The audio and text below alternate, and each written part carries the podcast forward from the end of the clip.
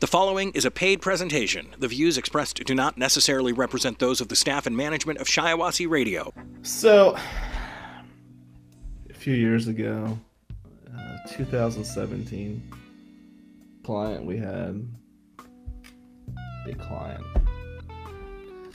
This was going to be like the client to put me over the top. And in 2017, like, I'm hungry, good, not great at this point. And there was this horrible confession. Like, I mean, this guy basically confessed to everyone in the county all the shit he did. And he was looking at 25 years on the minimum. I worked this file and I came up with some bullshit that the prosecutor believed. And they were going to give him, I think it was 28 months. And I said to him, You need to take this deal. And everybody in my inner circle was just amazed what a deal we had.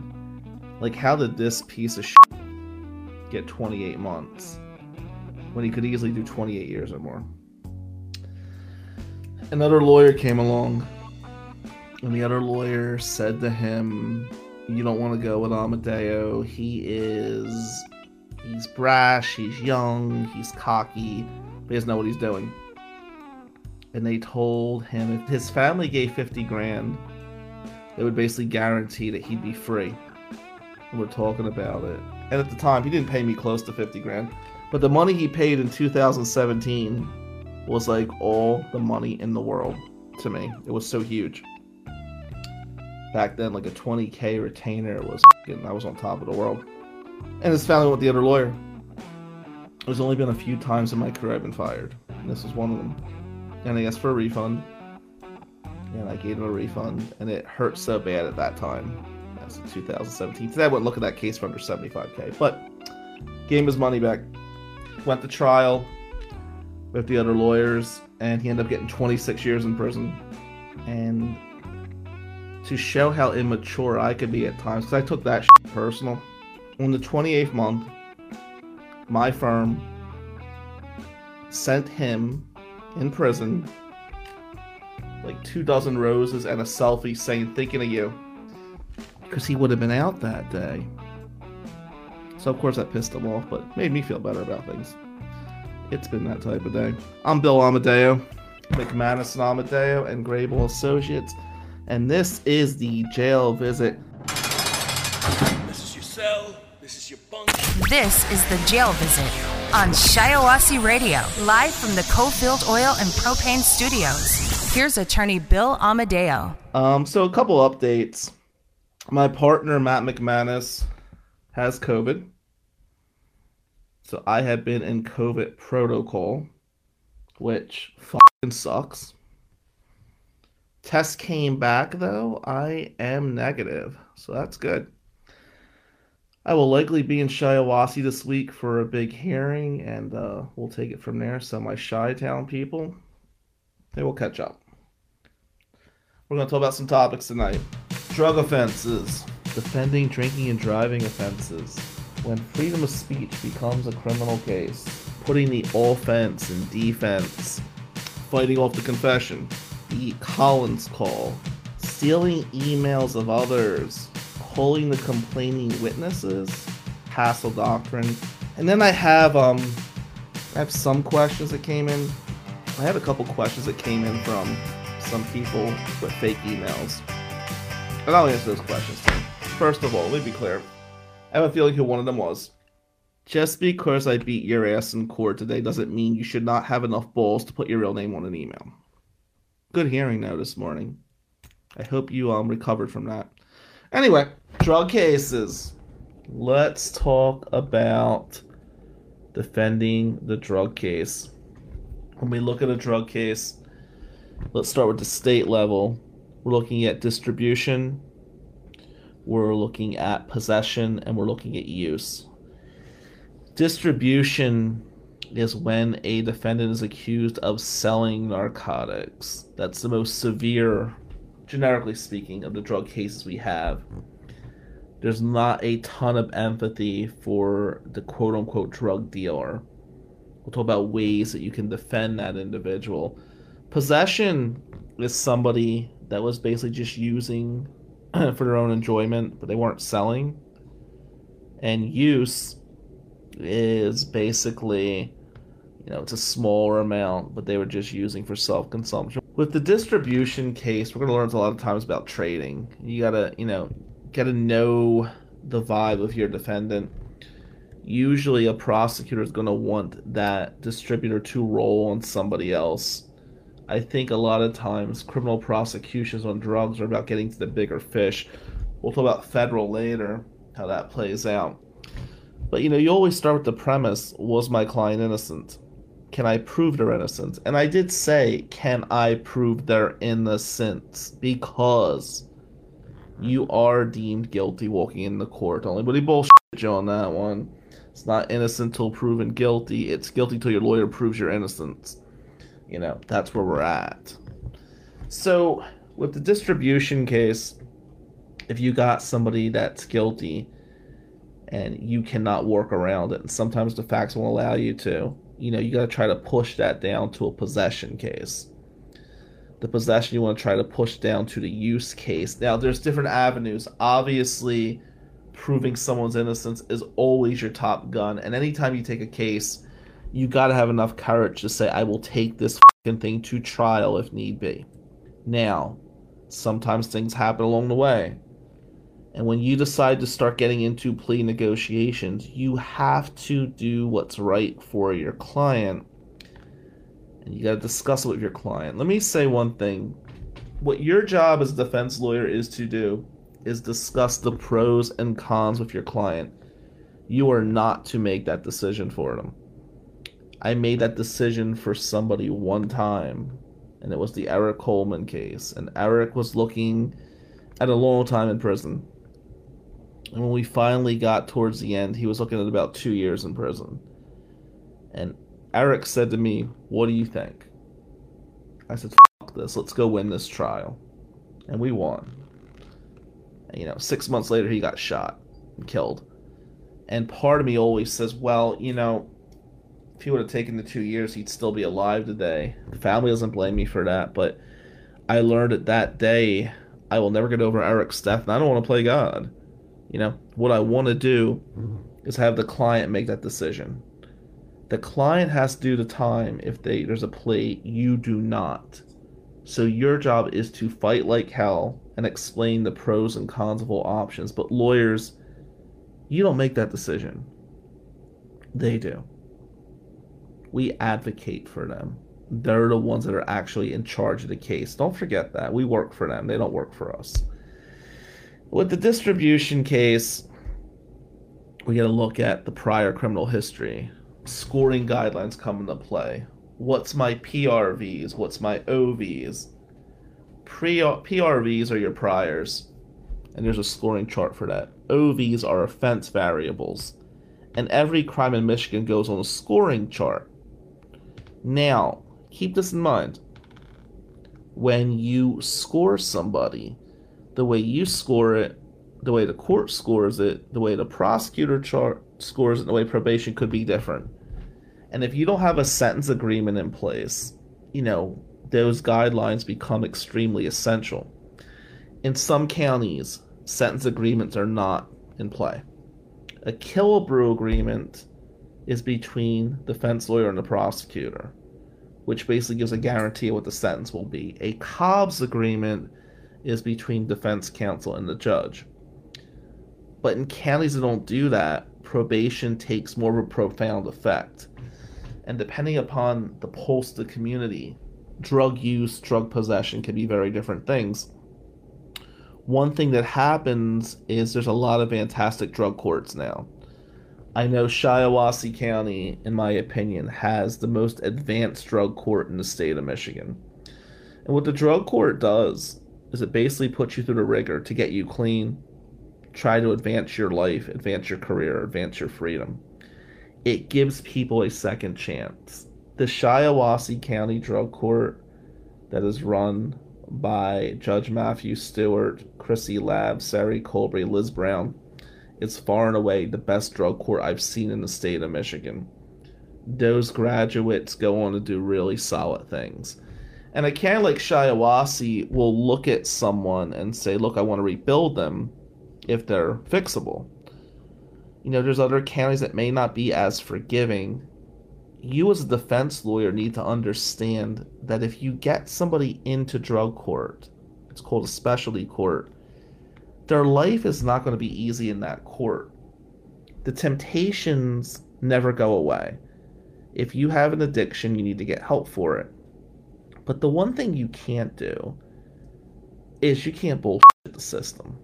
You know, if we're in a situation where we're trying to get somebody into a specialty court, they need to confront the problem.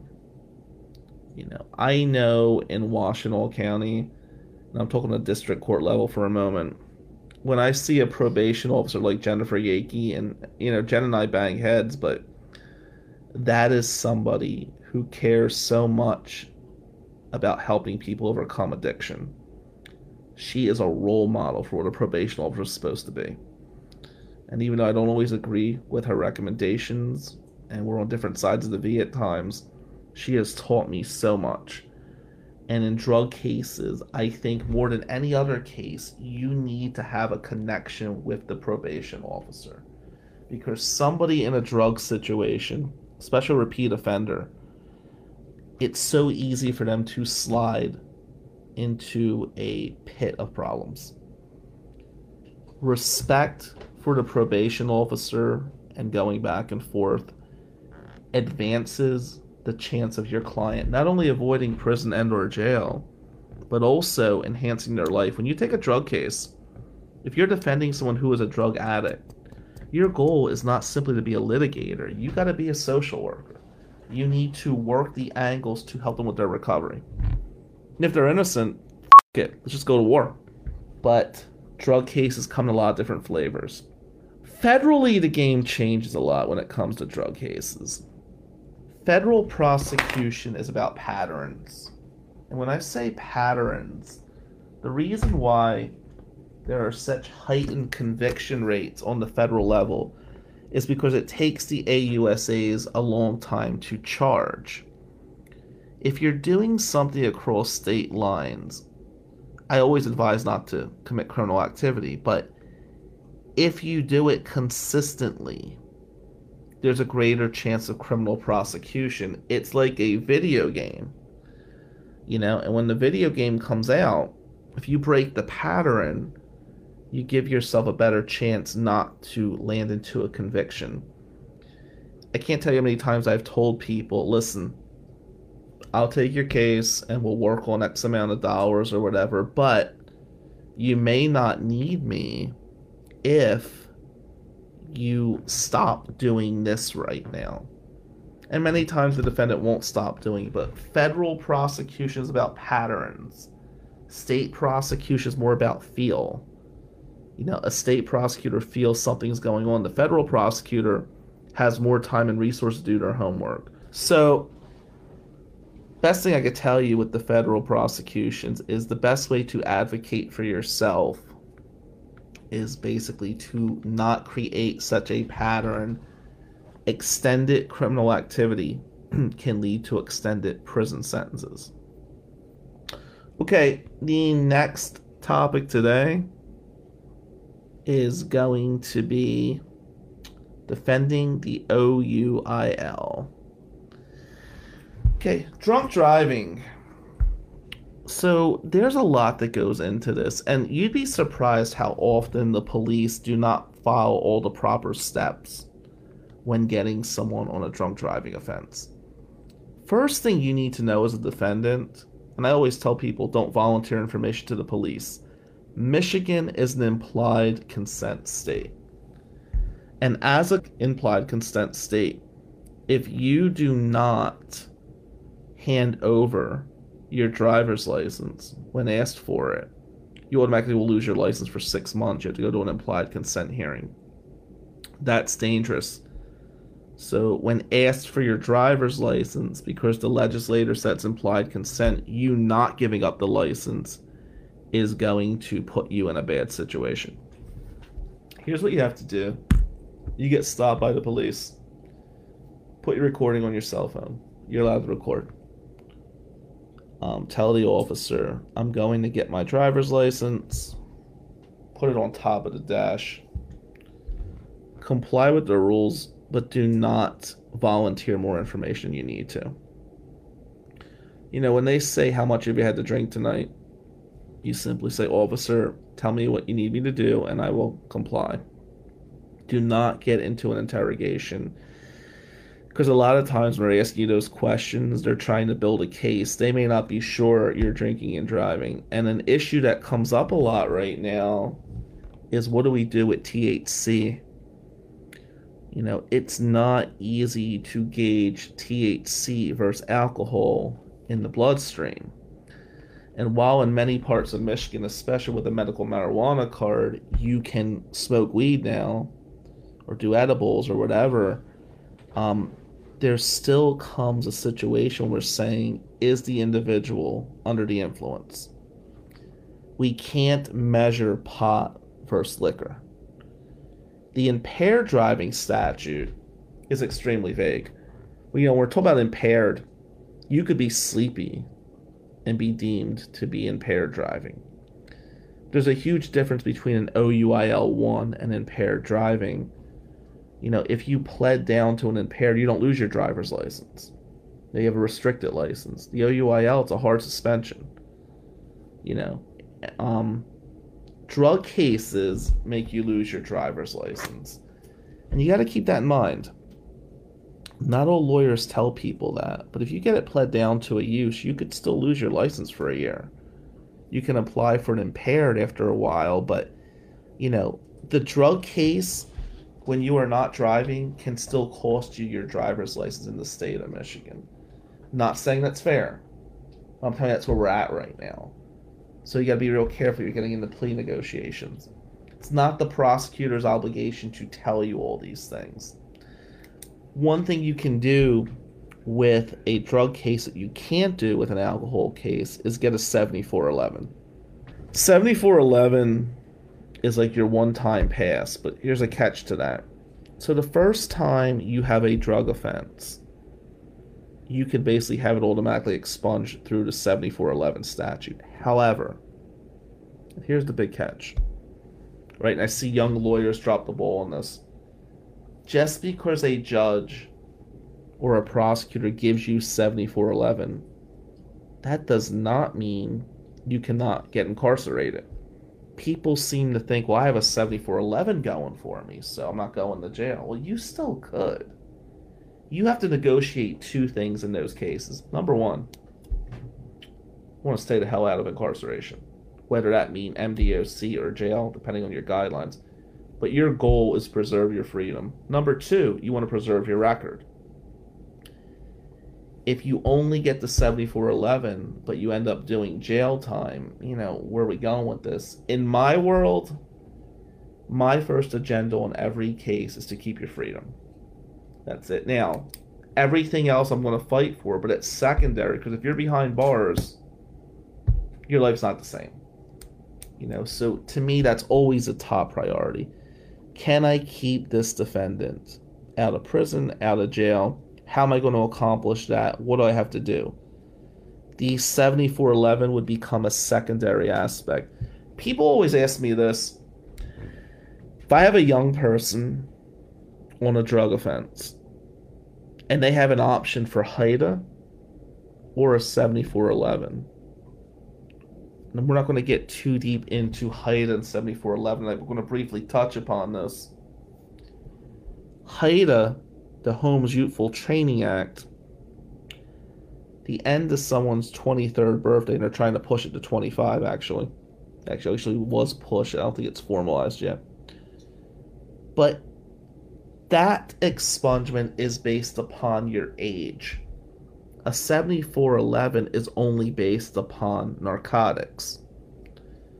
So I have to believe if I'm in that scenario where I have an option for either one or I negotiated such a good option, I'm going to go with the HYTA.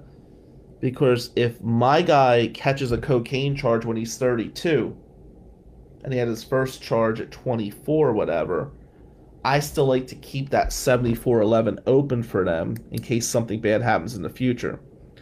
I always look at it the sports analogy. It's like keeping a timeout in your pocket. I want to hold on to that timeout. HYTA is like your timeouts before the half ends. Well, I might as well use it.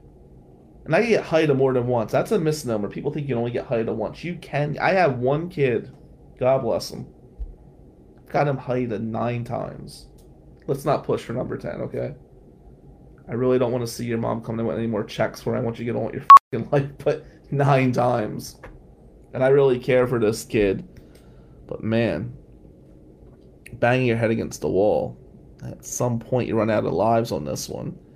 He's a good kid, really is, but he always catches some stupid case. He does something stupid, hangs out with the wrong people. Keep getting him HYTA. You know, we got HYTA in Washtenaw. We got HYTA in Wayne. We got HYTA in Macomb. We got HYTA in Jackson. I mean, Christ. Dude, at some point, you're going to travel somewhere where it's not going to be that easy. So, HYTA is a nail defense. 7411 is used when appropriate. So you got to really pick your spots there, but burn the HYTA defense before the 7411 defense because HYTA will disappear in time. 7411 always stays in the background.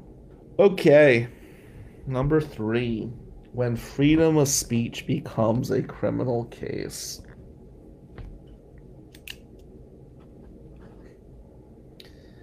You know, I gotta tell you, and I gotta be careful here.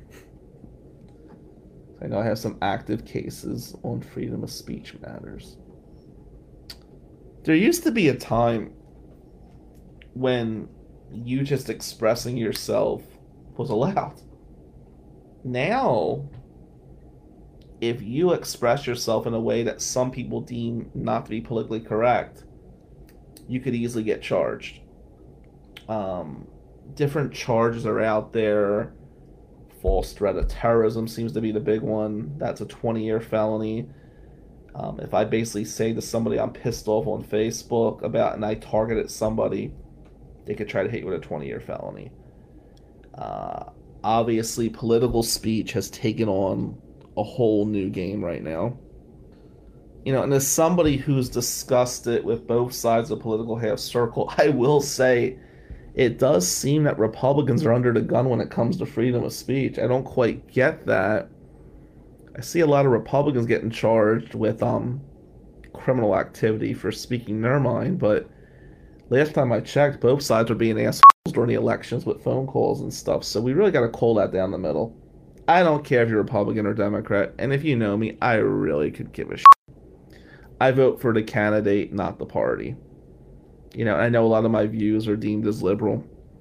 And I know some people say that I'm too liberal for Shiawassee and too conservative for Washtenaw. To that response, thank you.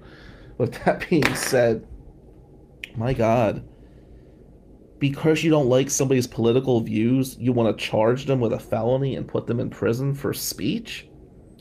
Con Law 2 taught us what true threats were. In Con Law 2 in law school, they break down freedom of speech and freedom of association. We start with the premise that speech should be protected. That's how we start the game. You know, and when we curtail speech, we're basically spitting in the face of the First Amendment of the United States Constitution. You cannot yell fire in a movie theater. But if you yell, I don't like this movie, and somebody gets offended by that, that should not mean you're facing jail or prison time. That's bullshit. If we step on people's speech today, we're going to be stepping on other fundamental rights tomorrow. Example If you tell somebody that the police need a warrant to go into a house, you're protected according to the First Amendment. That is not interfering with an investigation. Of course, I'm giving a hypothetical. Guys, let's grow a set of balls here, okay? If somebody says something you don't like, turn the channel.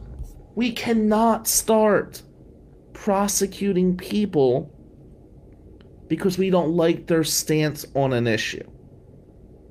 We're supposed to prosecute people that hurt innocent victims.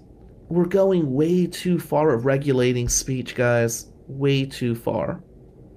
And these speech prosecutions are always politically generated.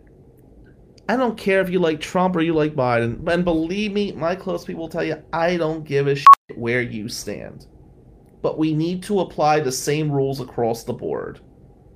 We can't signal out people because they're Trump supporters. We can't signal out people because they're Biden supporters. We need to apply the law with an even hand, and that's not fucking happening in these speech cases. And that pisses me the fuck off. And when people say to me, you have some clients we don't like, number one, I don't have to explain myself to you. Number two, when there's a freedom of speech case, I am always going to defend someone's right to speak. Understand that. I don't have to like somebody to defend their right to speak because once we start taking away your fundamental rights, we are heading towards a bad situation in society. You know, we need to work on that. The freedom of speech cases piss me the f- off.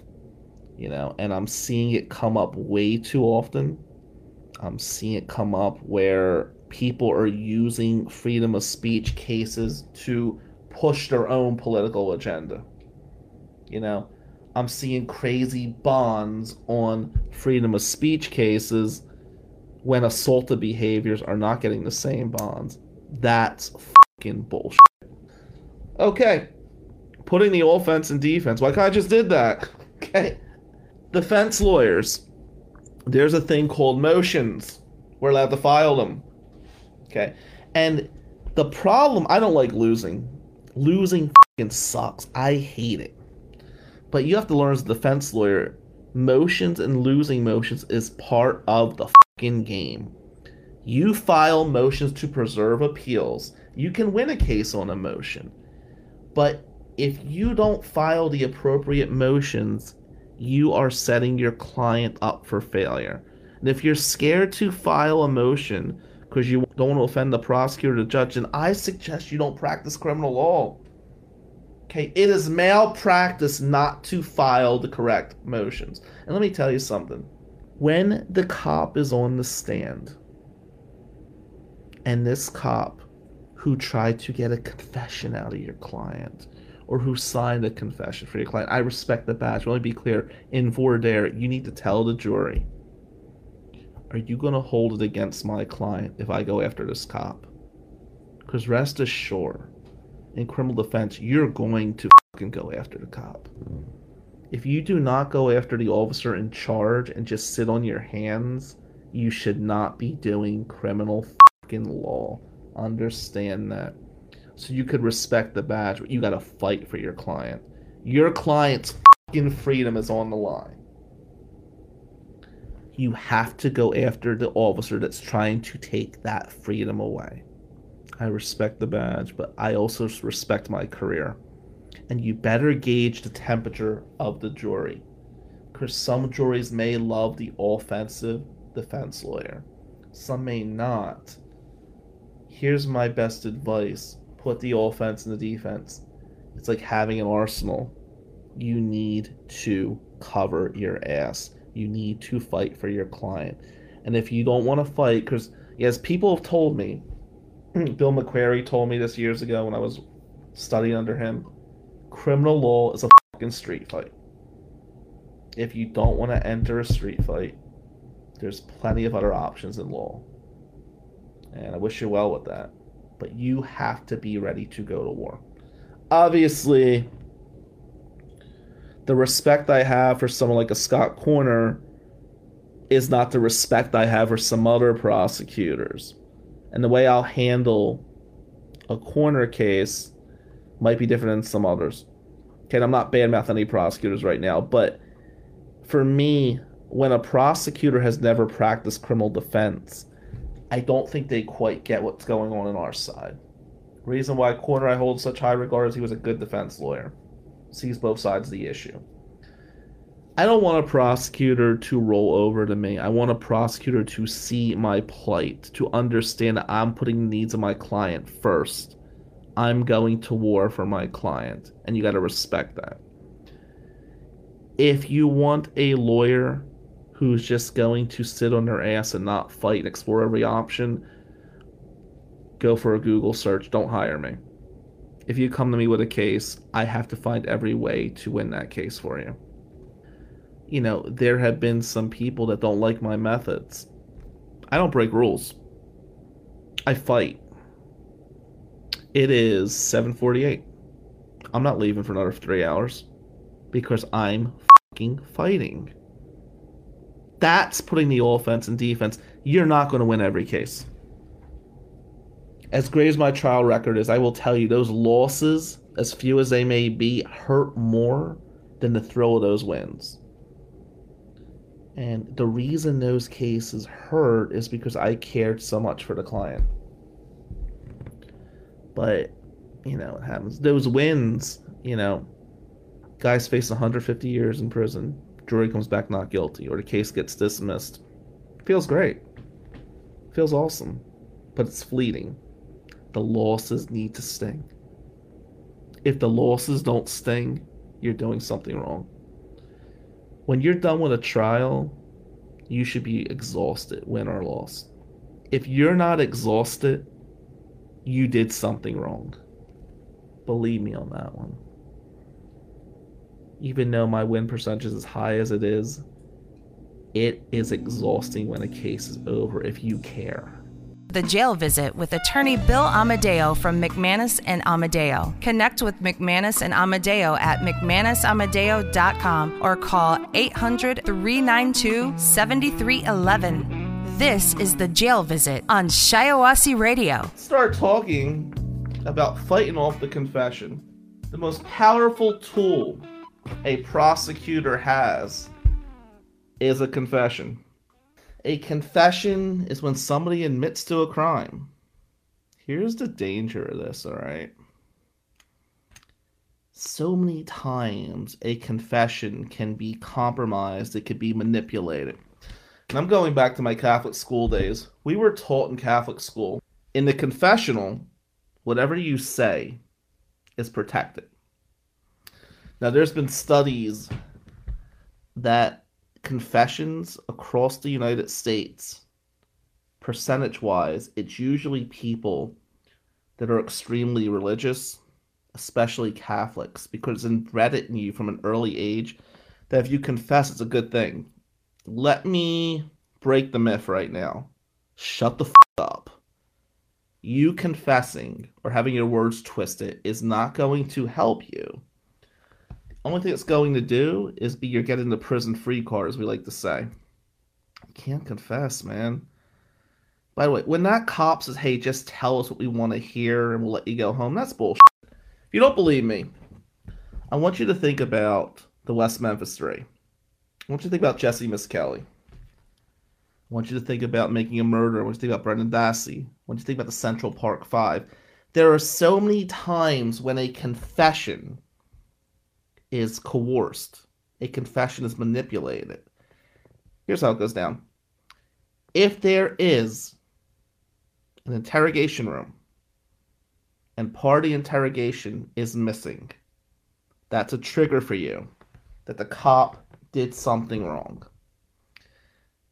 On its face, a confession must have KIV. Must be done knowingly, intelligently, and voluntarily done. So KIV is a pretty low standard. If you got the KIV, the confession is valid. What our goal as a defense counsel is going to be when we have that confession is to kill that confession. Show that one of those elements is missing. Easier said than done. What you have to do quite often is bring in a false confession expert. Got to do a Daubert hearing.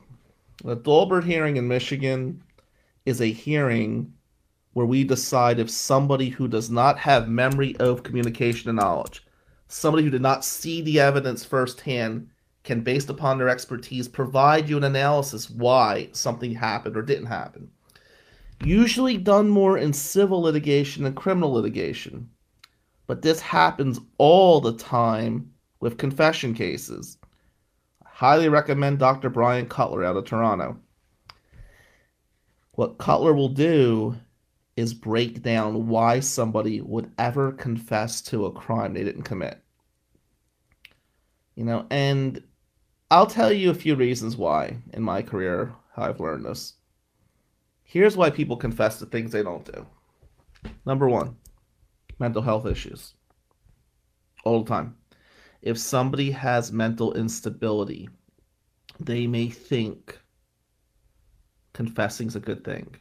Look at Brendan Dassey. Look at Jessie Misskelley. Number two, hero syndrome. What is that? Let's talk about that. Hero syndrome is when somebody wants to be deemed important. They almost feel like they have a sense of importance by making a confession. A lot of times, this will be people that have really bad social skills. You know, they weren't the man or they weren't the shit in college. They haven't made it big in life, but now the confession brings them this level of importance without realizing they're sending themselves to prison. But hero work is a big thing. And number three, and this happens more than you think, covering for a loved one. I want you to think about this. Because the average juror is always going to wonder why would somebody confess to something they didn't do? Imagine your daughter or your son committed a crime and you could take the bullet for them. Would you do it? Would you rather serve 10 years at the Michigan Department of Corrections as opposed to having your child do six?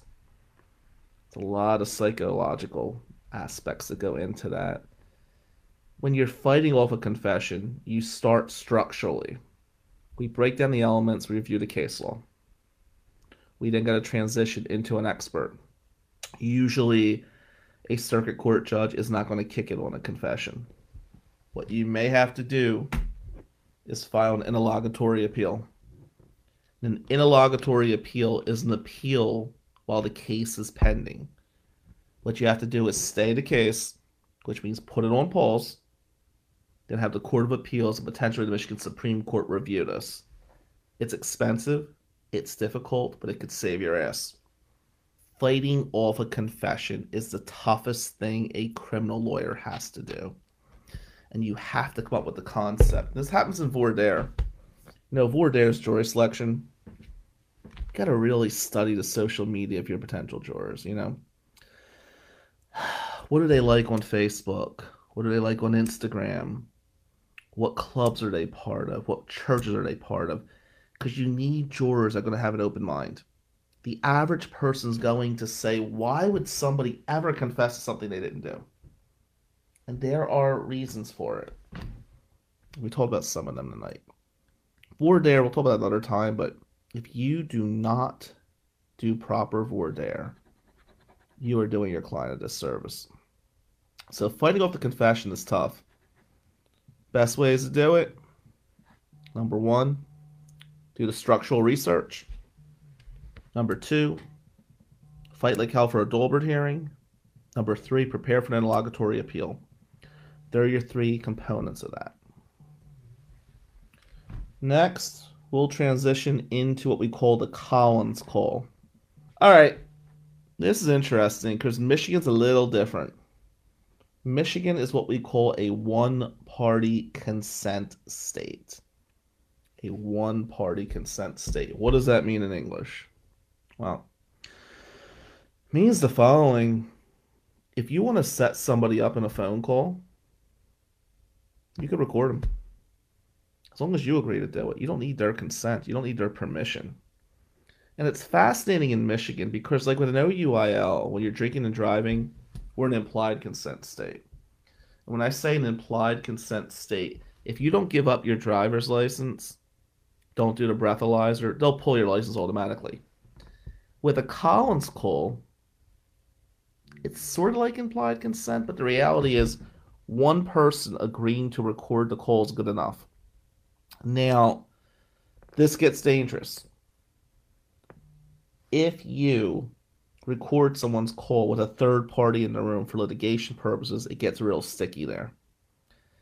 Usually, the police will try to set up a call. What they'll do is when they have a weak case, they'll put a witness up, they'll give them a script, and they'll give the individual a series of questions to ask the defendant to try to get confession out of them. Collins call is dangerous. Want you guys to remember this tonight, okay? If you are on the phone with somebody and they record you, you're in trouble. Watch your back on phone calls. In Michigan, it's like the Wild West when it comes to recording someone. I would also say this when it comes to text messages, party admissions live in text messages. What you text somebody, you're putting that person on the honor code if you send a text to somebody, you need to be really careful about what you put in that text. Because if you trust them and they burn you, it could end up in litigation. I hate to tell you to be paranoid about this, but what you put in a text or over the phone, it's dangerous, man. Could come back and bite you in the ass. You got to watch that. The Collins call really becomes an issue that a lot of convictions happen because of recorded phone calls. So watch your back on the phone. Stealing the emails of another. So let's start with this. When you email somebody, it lives forever, okay? It's encrypted and it lives forever. You could delete it, I know certain police agencies can't find it once it's deleted, but when you put out an email, it's there forever. And if A emails B and B wants to use that email, A could have a problem. Here's where it gets tricky A, B, and C. We see this a lot of times in divorce cases. Somebody will hack into someone's server and they'll start stealing emails Okay, that's illegal. That's a federal crime. If you're emailing me and you want to set me up based on the email, well, you're good. But if your friend steals the email and uses it, it becomes a whole different situation. Won a case two years ago because somebody basically stole someone else's emails. And the prosecution tried to use those stolen emails to basically make their case. For the idiots out there that want to set people up in emails, you should really do a fake email. They're free. Catfish someone. How is catfishing still working in 2021? Just curious about that. Because this is like legal catfishing. You know, I don't get it. Like you're talking to someone. You've never seen them. And you're in a relationship with them. And then they end up like being somebody else. Like how fucking stupid are you? What's it got to do with the criminal law aspect? Well you'd be amazed how many people get catfished in sting operations. Why would you ever like why would you put incriminating things in an email to somebody number one you didn't have any relationship with? You didn't know. Guys let's be careful with our emails. Real watch your ass on that man. More people get caught up in criminal enterprises because they trust who they're texting they trust what they say on the phone and they trust their emails. Here's your free advice watch your ass. And I always say this, it's one of the models of the firm. If people listen to my free advice, I would not be making as much money as I am. This is a freebie. What you say, what you text, what you email can come back and bite you in the ass. Cover yourself. Do not have anything vague that could be twisted. We'll transition calling the complaining witness is that good to do? Can I do it? Well, all right. Who's the complaining witness? Prosecutors call this individual a victim. Defense lawyers call him a complaining witness. The cops will try to set up a defendant all the time. Can you fight back? Here's the answer. Technically, you can. You can set somebody up on Facebook. You should set, you could set somebody up on a phone call or a text message. However, if you do that, you risk becoming a witness to the case. On a big case, when you're in that deep part of the pool and you're trying to set somebody up, you should always have a private investigator or a third party not affiliated with the case do the dirty work on that. You can script them, but you should never make the call yourself as a lawyer. I mean, only an idiot would do their own deep calls. It's just bad business. You got to watch your ass on that one. Have a third party, like a good private investigator, do that part of the job for you. Meet with them, connect with them, work with them, but don't do their work. If you do that, you will burn yourself hard. So, yeah, you can call the complaining witness. If you do decide to call the complaining witness, you got to record that. When I've done this in the past, I always tell them, hey, I'm recording you. Are you okay with that? Now, understand every case is different. This is not a one size fits all scenario. If the complaining witness wants to talk to you, okay, well, you got to think to yourself this. Number one, are they trying to set me up? Two, do they want out of this case? I highly recommend emailing someone as opposed to just calling them. And if you do call them, record it.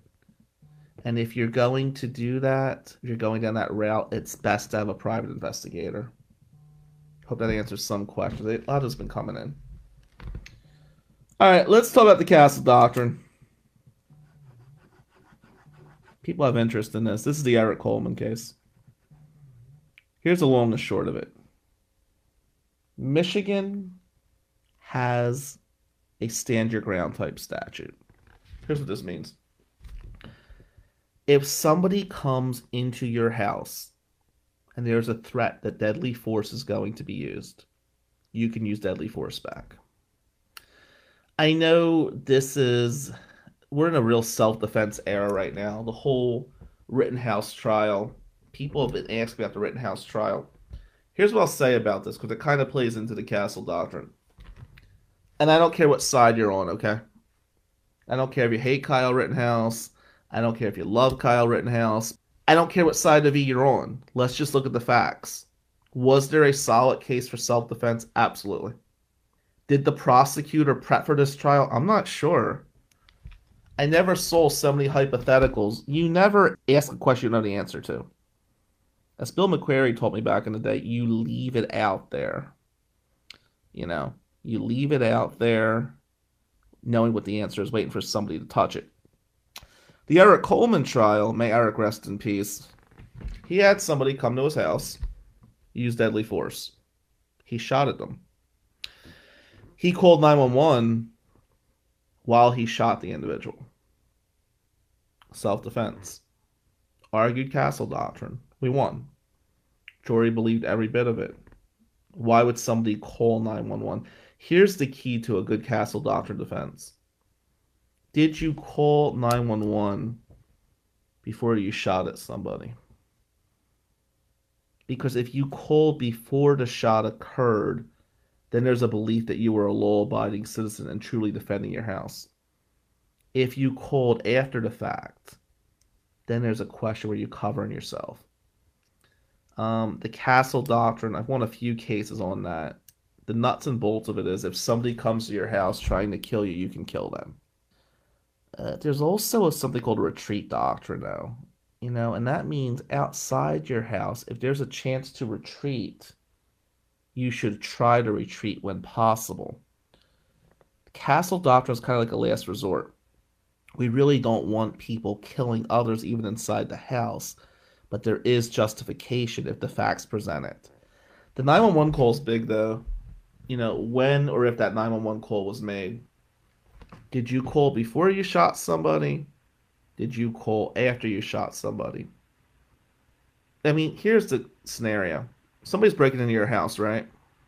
Or they pull a weapon on you. calling 911 is the first move. You know, I think an intruder's coming in my house. I live at 109 North Willow Avenue. Boom, boom, boom. You know, as opposed to just shooting someone, the timing of the call is critical. Cases on this defense are made or broken. Now, another thing to think about here is their video. Is Ring.com working? Nothing is stronger than a picture. You know, I don't care how good of an oral argument you make. You know, it's a whole different ballgame.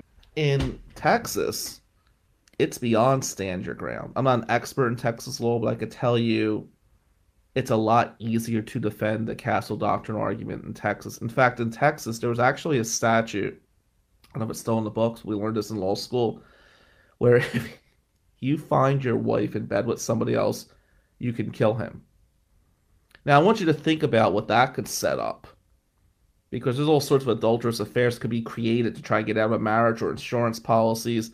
Texas is really a shoot first type state. Very bizarre laws in Texas. And they're very big on the death penalty in Texas, but they're also very big in gun rights and self defense.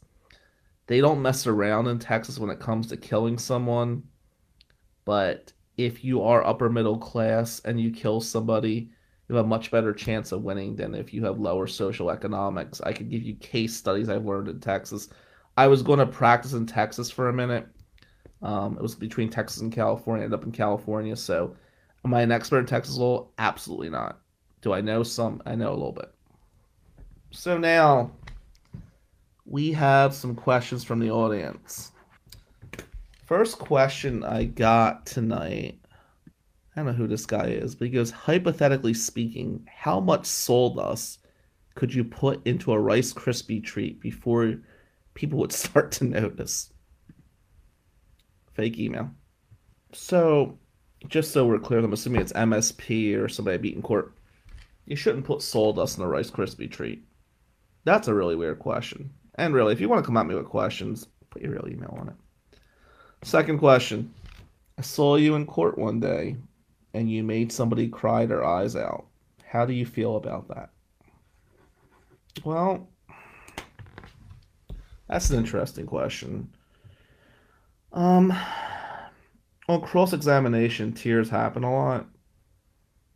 I always say this when I'm asked about a therapy dog. Do I care if the victim wants a therapy dog? And I always say, when I'm done, the cop's going to need a therapy dog. I think with cops on the stand, I want to try to make them cry. With uh, females on the stand, it's more of a delicate situation. But it depends what the situation calls for. A lot of times, the defense is crying about being falsely accused of stuff. So it's a case by case situation. My goal is not to go out there and intentionally make somebody cry, but it's kind of a byproduct of the case, you know. So I don't know what case you're referring to. I'm not trying to make people cry, but if somebody's lying about my client, I'm going to gun them. So I don't know if I feel bad or not. It would really depend on the case. If they go to a college in a town I may or may not be very familiar with, no. I'm glad they cried. If it is a abuse and neglect case and it's somebody who's got mental health problems, and I'm fighting for somebody to have a kid instead of somebody else, I might feel bad about it. But it all depends on who I'm targeting. Does that answer your question? Next question. Does my college major affect my career? Not in the least. In fact, I would tell you this. If you're in college, don't become a pre law major. Here's why. It doesn't matter what you major in in college before you go to law school. All right, understand that. In fact, if you do a pre-law major, you kind of like lock yourself in. The only thing you could do is become a lawyer or a paralegal. I was a journalism major. I always wanted options because you may think you want to be a lawyer and you might change your mind about it. You know, so understand that pre-law it should not be the move. It may be your goal you may achieve that goal but create options for yourself. I do think most law schools like to see people that have writing experience. Literature's not bad but you know don't lock yourself into a pre-law thing. Next question what's going on at Ypsi That's a Tyrone Bridges question, really. Um, we're seeing a lot of murders in Ypsilanti right now. I know the public defender's office in Washtenaw County is slammed. Uh, I don't know what's going on with all these homicides, but the homicides in Ypsi, they're not rivaling the level of Detroit. There's a lot of homicides going on right now. So Ypsilanti is a dangerous place right now. If you live in Ypsi, be careful. I do hope Ypsi and Ann Arbor work together, but it feels like they're two different worlds at the moment. You don't really see a lot of people getting killed in Ann Arbor or Dexter or Chelsea. You are seeing constant murders in Ypsilanti right now, so I am concerned for Ypsi. And I never understood how 15 minute drive can make all the difference in the world. CPS, how do you deal with them? All right. CPS is a tough job. To understand that. You know, I think CPS and DHHS, they're really their job is to protect children. I think sometimes get carried away with their job. Um, sometimes CPS agents are wannabe cops. Sometimes they're the best of intentions. I would say this you never talk to a CPS agent without a lawyer present. When you're talking to a government official, you always have to remember whatever you say can be used against you. You got to watch that twist and turn. A lot of times, this is what Bill McQuarrie calls the trifecta. There's a CPS issue, there's a criminal issue, and it ends up being a divorce issue. Usually get all three of those cases and giving up the children might have to happen to protect the criminal aspect of things. And that's really a sad situation. Um, a lot of counties, if there's a CPS case, they will stay the CPS case until the criminal prosecution is complete. Understand this though. CPS and abuse and neglect cases, there's faster timelines. So what a lot of times a prosecuting office will do is try to use the CPS case to help bolster their criminal case. You got to watch that. And the sad thing is the kids get stuck in the middle of this. So I say be very careful talking to CPS, but you know it, it's um it's a slippery slope. A CPS issue today can be a criminal prosecution tomorrow. Question about bond restrictions: Is it easy to modify bond? You know that really depends on the county you're in a lot of times we'll do bond motions for people and we take over a case. Like the public defender may have had a case, we get retained in, and one of the things the defendant wants is to modify their bond. You have to give the court a reason to change their bond conditions because what you're really asking the court to do, usually district court judge, is to override what the magistrate provided. The magistrate has limited information when they do the arraignment. Very limited. So what you're trying to present when you're modifying the bond is, hey, here's what we learned after the fact. You want to peel it onion apart. So bond restrictions can be modified. Actually, won a big bond motion today, and the kid was really happy about it, but it was a lot of legwork to get that modification done. It's not as easy as people think. I know a lot of lawyers sell the client that I could you know, modify your bond. Be careful with that. Need to know the pulse of the county you're in. Last question. Who is the best trial lawyer you know in the state of Michigan? So I'll tell you this. Um, I get asked this question a lot. I think, you know, the best is such a subjective term. You know, how many of us really think we're the best when you're talking about that elite group of criminal lawyers? You know, I mean, and I'm honored to be mentioned in that group. Who's really the best? I would say Scott Grabel is the best total package because everything I've learned, Scott's taught me. I've been like a machine for things that Scott taught me. Um, he's taught me about outside the box motions. He's taught me aggression. I think Scott is a total package. If we're just about a pure trial lawyer, I think Bill McQuarrie is a complete tactician. Here's the thing about somebody like Bill McQuarrie. when I watched Bill, and I sat with Bill at my first two trials, I was the second chair's backup. Man's brilliant. You know, he's not a hand holder though. You know, sometimes you need one lawyer that's going to answer the client's calls at midnight, going to go to the jail at six o'clock in the morning, and then pass the baton to someone like Bill. Um, as far as tr- it's a tough question to ask. I know some people say I'm the best, and you know, thanks for that. But I will tell you, I've been doing it as long as Bill or Scott. They're two mentors of mine. They're two people I think are amazing. To even be in the same breath as those guys is an honor. Bill is a better trial lawyer than me. Bill could probably forget more than I know. I study Bill McQuarrie's trials when I'm going to trial.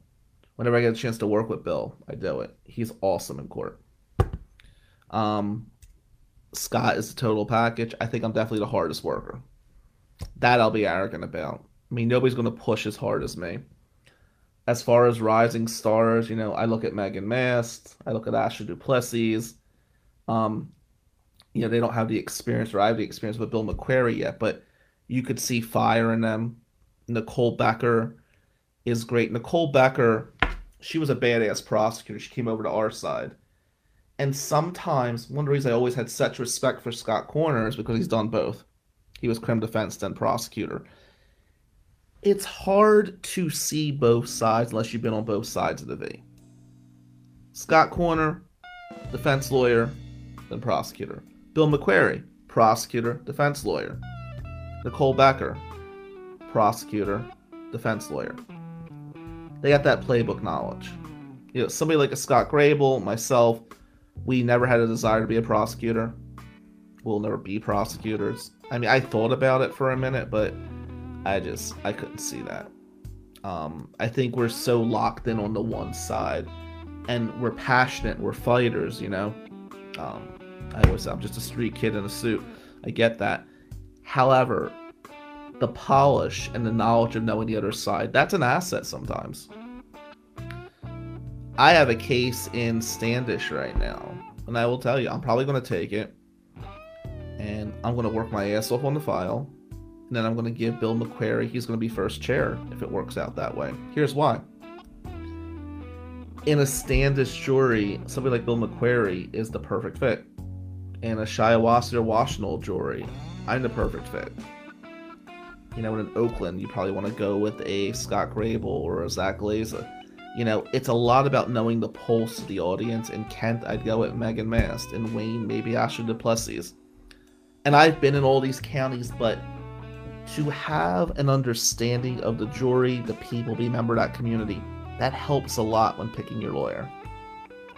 And, you know, so it's not an easy question, but I would say if I gun to the head, I think I'm the hardest worker. I think Scott Grabel's the most complete criminal lawyer, and I think Bill McQuarrie's the best trial lawyer.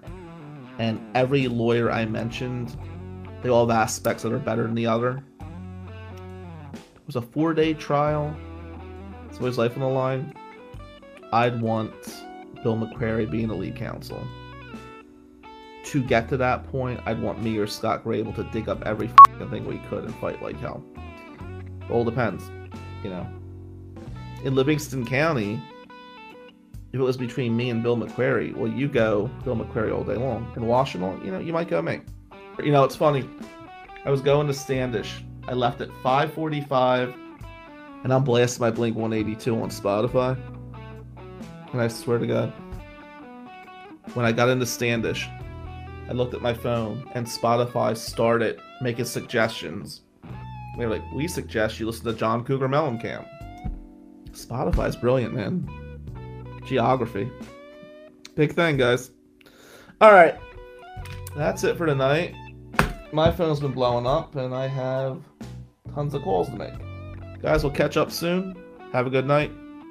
I'm Bill Amadeo. I approve this. Later. The proceeding was a paid presentation by McManus and Amadeo PLLC. Listeners of this program should contact their attorney to obtain advice with respect to any particular legal matter. No listener should act or refrain from acting on the basis of information within this program without first seeking legal advice from counsel in the relevant jurisdiction. Only your individual attorney can provide assurances that the information and your interpretation of it is applicable or appropriate to your particular situation. Listening to this program using any associated website or related links or resources does not create an attorney client relationship between the listener and host, contributors, or contributing law firms. All liability with respect to actions taken or not taken based on the contents of this program are hereby expressly disclaimed. You and your loved ones deserve a criminal defense firm that believes that your life and freedom are worth fighting for. Matt McManus, Bill Amadeo, and the McManus and Amadeo team of attorneys, investigators, and case managers will take the lead with a vast knowledge and legal experience across the state of Michigan to get the best possible result for you. Learn more at McManusAmadeo.com. Schedule a free consultation 24 7 by calling 800 392 7311.